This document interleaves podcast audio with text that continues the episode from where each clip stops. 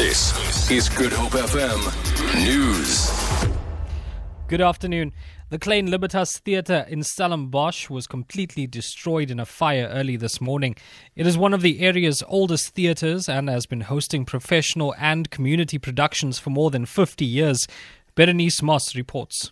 Owner and manager of the theatre for the past 30 years, Gigi Fori, arrived at work this morning but was greeted by small flames and smoke. He says the estimated damage is worth millions of rands and everything has been destroyed.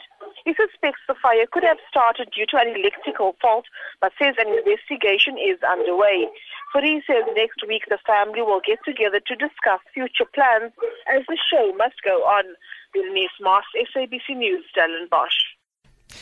Escalating terrorism and the radicalization of young people will form part of the discussions of the African Union Leaders Summit in Sandton, north of Johannesburg. Close to 40 heads of state and government leaders are expected to attend the two day gathering. It will also focus on migration, xenophobia, women's empowerment, and economic integration.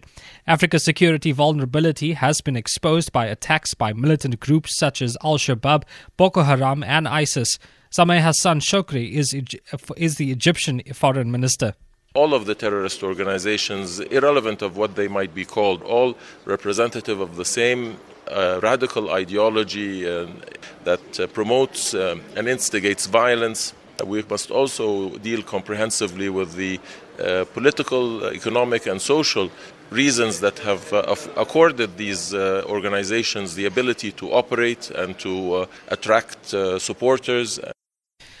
Western Cape traffic officials say there has been one fatality so far on West on the Western Cape's road since the beginning of the weekend. A passenger died in a motor vehicle collision between Robertson and Worcester. Traffic Chief Kenny Africa says they arrested one driver for trying to bribe a police officer, a drunk pedestrian, and four drivers were busted for driving while under the influence of alcohol. The highest reading recorded was a reading of 0.83 milligrams per thousand milliliters and that was on the M2 near Knysna. And then we also arrested one person in Mossel Bay on the N2 for doing excessively high speed on our roads, a speed of 159 kilometers per hour in a 100 zone.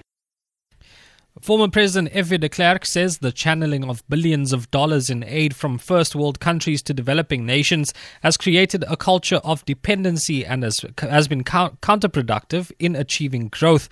De Klerk made these comments during an address to a Young Professionals Global Forum in London.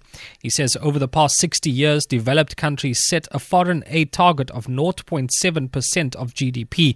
According to De Klerk, in 2003, aid accounted for a staggering 18.6% of sub Sahara's GDP. He says these funds were often siphoned by ruling elites and ended up back in bank accounts in Europe. For Good Hope FM News, I'm Jikshay Peterson.